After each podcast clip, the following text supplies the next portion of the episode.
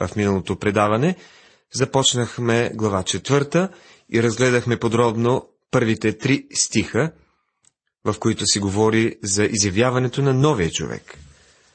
Тази вечер ще ви представяме списък на седем единства. Има едно тяло и един дух, както и бяхте призовани към една надежда на званието ви. Един Господ, една вяра, едно кръщение. Един Бог и Отец на всички, който е над всички, чрез всички и в всички. Посланието на апостол Павел към Ефесяните, четвърта глава, четвърти, пети и шести стихове. Едно тяло отнася се до целият брой вярващи от деня на Педесятница до грабването. Това едно тяло е наречено още невидима църква, но не е напълно точно. Всички истински вярващи трябва също да бъдат видими. Един дух отнася се до Святия Дух, който кръщава всеки вярващ в тялото Христово. Работата на Святия Дух е да обединява вярващите в Христос. Това е единството, което вярващия трябва да поддържа. Една надежда на названието ви. Отнася се до целта, която е представена пред всички вярващи. Те ще бъдат взети от този свят и отведени в присъствието на Христос. Това е блаженната надежда. Един Господ отнася се за Господ Исус Христос. Неговото господство над, вси... над вярващите прави възможно единството на църквата. Една вяра отнася се до тялото на истината, наречено учението на апостолите. Когато то бъде отречено, настъпват разделения. Трябва да съществува съдържание, което да сплотява вярващите. Това съдържание е правилното учение. Едно кръщение отнася се до кръщението със Святия Дух, което е истинското кръщение. Ритуалното кръщение е чрез вода. Водното кръщение е символ на истинското кръщение със Святия Дух, чрез което вярващите стават едно. Един Бог и Отец на всички. Отнася се до Божието бащенство към вярващите. След като има само един баща, той не е баща на невярващите. Осиновяването става единствено чрез Христос. Единството на вярващите създава рязка разлика между вярващи и невярващи. Бог е баща на всички, които са Негови чрез новорождение. Павел говори за църквата, тялото Христово, свързано с Него, седящия отдясно на Бог Отец. Църквата е нов човек. Тя е тайна. Всичко това е вярно, защото църквата е в Христос. Някои хора толкова се обвързват с тези истини, които са, както се казва, доста откъснати от земното, че те не стават за нищо на земята. Павел се опитва да ни покаже, че ние все още живеем в един много зъл и грешен свят. Разглеждайки темата за начина на живот на вярващия, Павел първо се обръща към отделния човек. Християнинът трябва да води живот в смирение и кротост. После се обръща към цялата църква, която е едно тяло и един дух. Най-накрая той завършва този пасаж с едно невероятно крещендо, което иллюстрира величието и превъзходството на Бога. Казва, Бог е над всички, чрез всички и в всички. Това означава, че Бог е превъзходен. Той е над своето творение. Той не е зависим от своето творение. Не е зависим от така необходимия за дишането кислород. Не е нужно да си, да си набавя запаси от килера или да ходи на пазар, за да си осигури храна. Той е превъзходен, той е величествен. Той не е само над всички, но е и чрез всички и в всички. Тоест, той е в тази вселена, която обитаваме вие и аз. Той задейства и задвижва според неговия план и неговата цел. Ето това добавя смисъл към живота и поради това живота си струва. Животът понякога става скучен, нали? Навлиза в един монотонен ритъм. Ако така се чувствате и вие, може да си припомните някоя духовна песен в такъв момент. Не всички могат да запеят одата на радостта от ораторията на Хендел, защото когато запеят, всички ще се скрият някъде.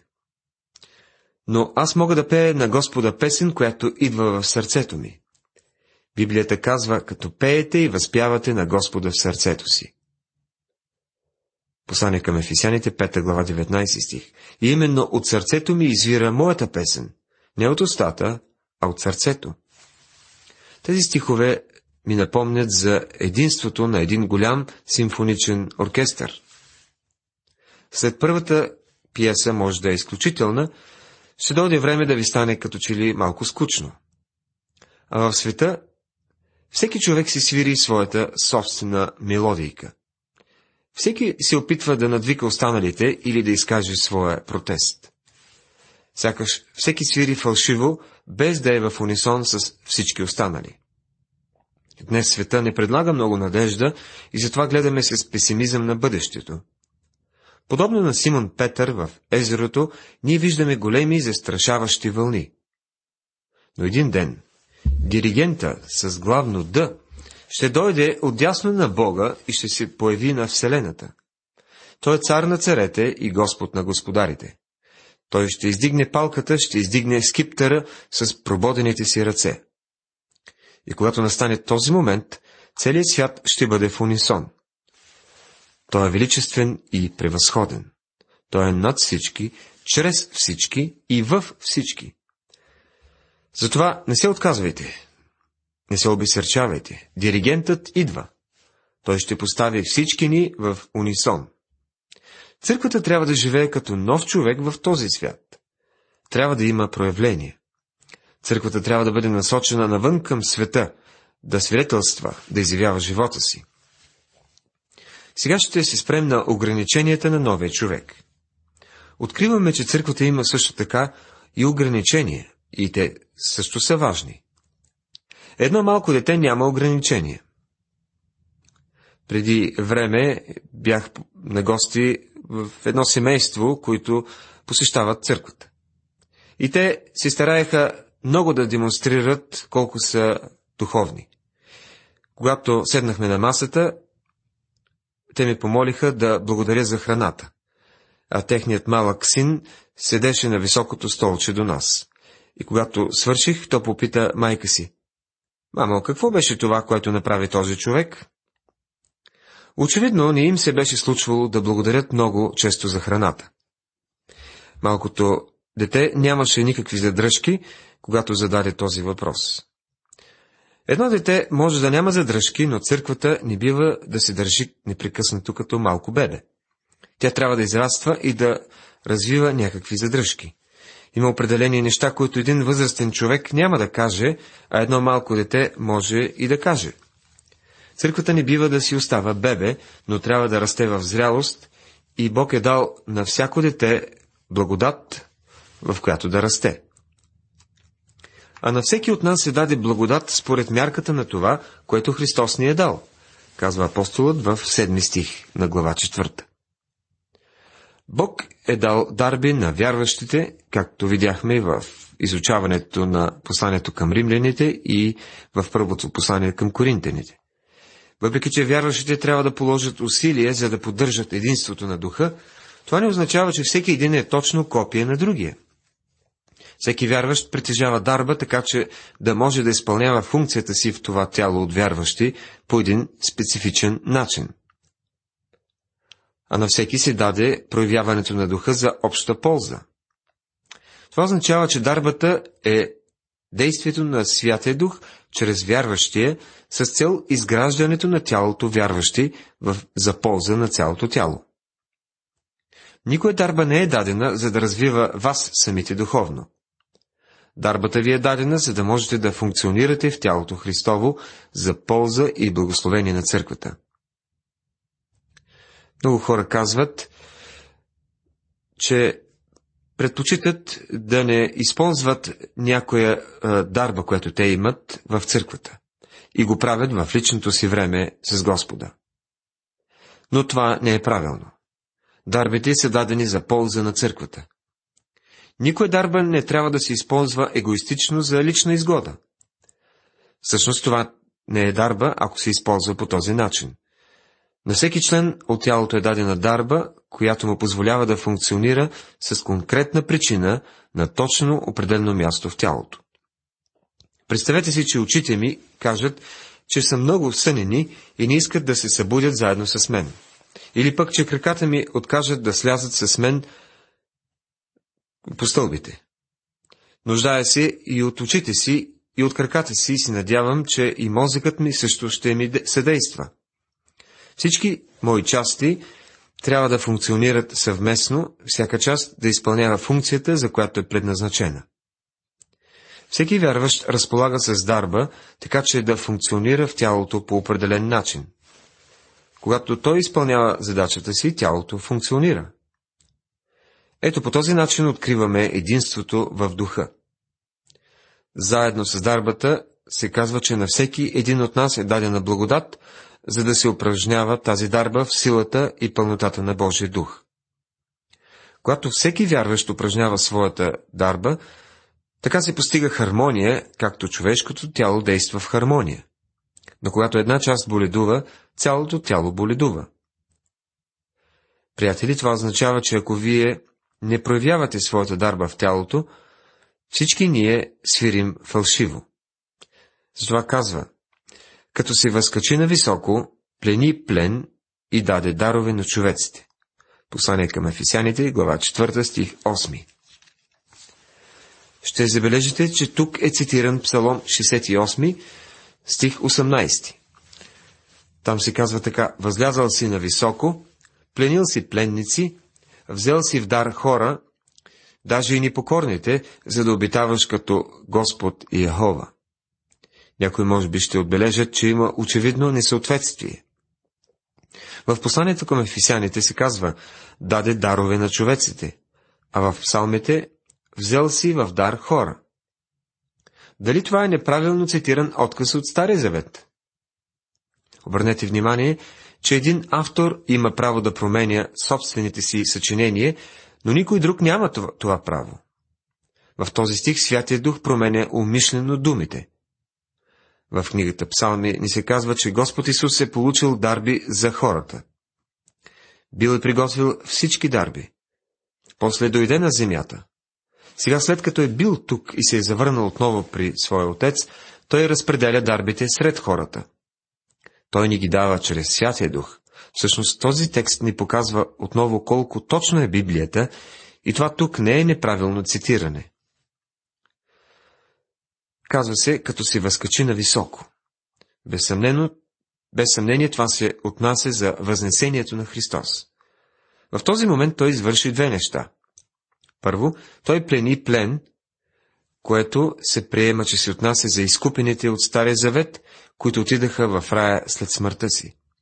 Христос взе със себе си тези вярващи от рая и ги принесе в самото присъствие на Бога, когато се възнесе. Второ, когато Христос се възнесе, той раздаде дарби на хората. Това означава, че той определи дарби на живите вярващи в църквата, така че те да свидетелстват на света. При възнесението Христос не само отведе старозаветните светии в Божието присъствие, но и раздаде дарби чрез Святия Дух.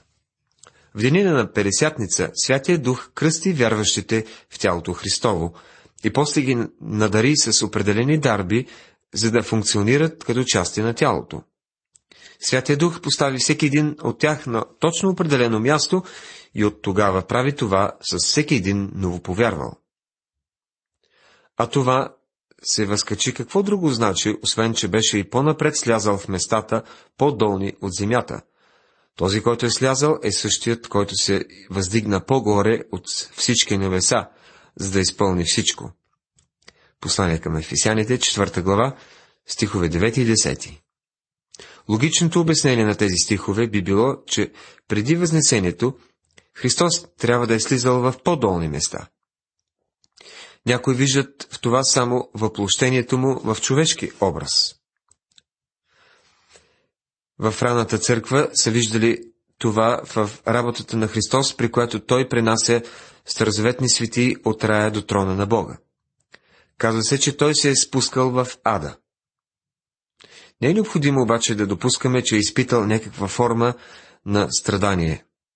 Неговото въплъщение в човешки образ и смърт са достатъчно унижение и снишаване, и те са достатъчни да отведат изкупените от Стария завет в присъствието на Бога.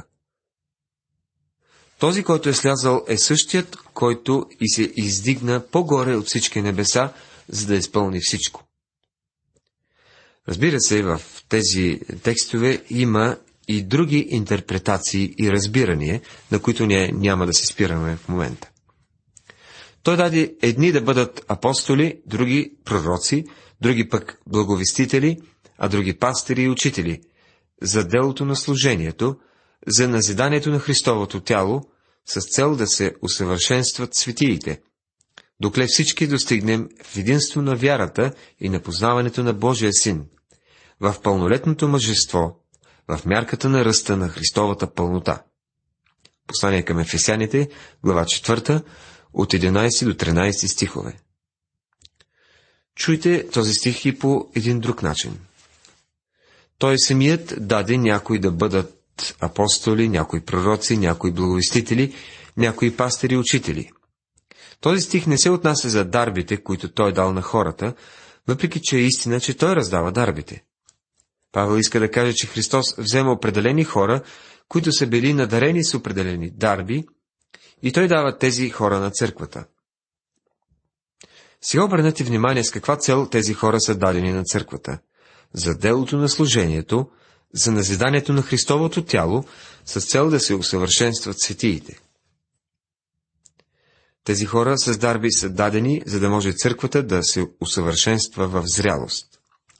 Докато всички стигнем в единство на вярата и на познаването на Божия син, в пълнолетно мъжество, в мярката на ръста на Христовата пълнота. Това може да звучи егоистично, но смятам, че смисъла се разбира. Това е целта на църквата в този свят. Да може да израства. А той даде, сам Господ Исус осигурява дарбите и хората, за да се усъвършенства църквата. Господ Исус е този, който притежава властта и той раздава дарбите. Той даде едни да бъдат апостоли, Апостолът е бил човек, който не само е видял възкръсналия Христос, но е бил също и директно и лично определен от Христос за апостол. Той се е радвал на специално вдъхновение. По този причина апостол Павел е заявил. Павел, апостол не от човеци, нито чрез човек, а чрез Исус Христос и от Бога Отца, който го е възкресил от мъртвите. Понеже аз нито от човек съм го приел, нито съм го научил от човек, но чрез откровение от Христос Исус. Послание към Галатяни, първа глава, първи стих и 12 стих. Той даде и пророци. Тук, както и в други послания, става въпрос за новозаветни пророци. Това са били хора, на които било дадено, както и на апостолите, особено прозрение в учението на вярата. Те са били под непосредственото влияние и вдъхновение на Святия Дух, което ги отличава от учителите. В този смисъл, днес няма а, такива хора в пълна степен, които да се идентифицират с а, службата на новозаветните апостоли и пророци. Те самите са напуснали сцената, но все още са членове на Христовата църква. Неговата църква съществува не само на земята, част от църквата е горе в небето с Христос. Те са част от това воинство, което е в присъствието на Бога. Апостол Павел е все още с нас, въпреки че е горе в небето с Христос. Той отсъства от тялото, но присъства с Христос. Все пак той е все още член на църквата и за нас е все още апостол. Казва се, други са пък благовестители. Благовестителите са били пътуващи мисионери. Павел е бил благовестител. Те не са били благовестители, както днес си ги представяме. Не са били организация или съюз, който е предприемал кампании. Те са ходили в нови територии и са го правили съвсем сами, като техен водач е бил Святия Дух. Други пастири други учители. Това са били мъже, обучени да бъдат пастири на стадото, хора, които е трябвало да обучават стадото. За тази дарба се споменава в посланието към римляните, 12 глава, 7 стих, в първото послание към Тимотея, 3 глава, 2 стих. Бог е дал всички тези хора на църквата, така че тя да достигне до съвършенна зрялост.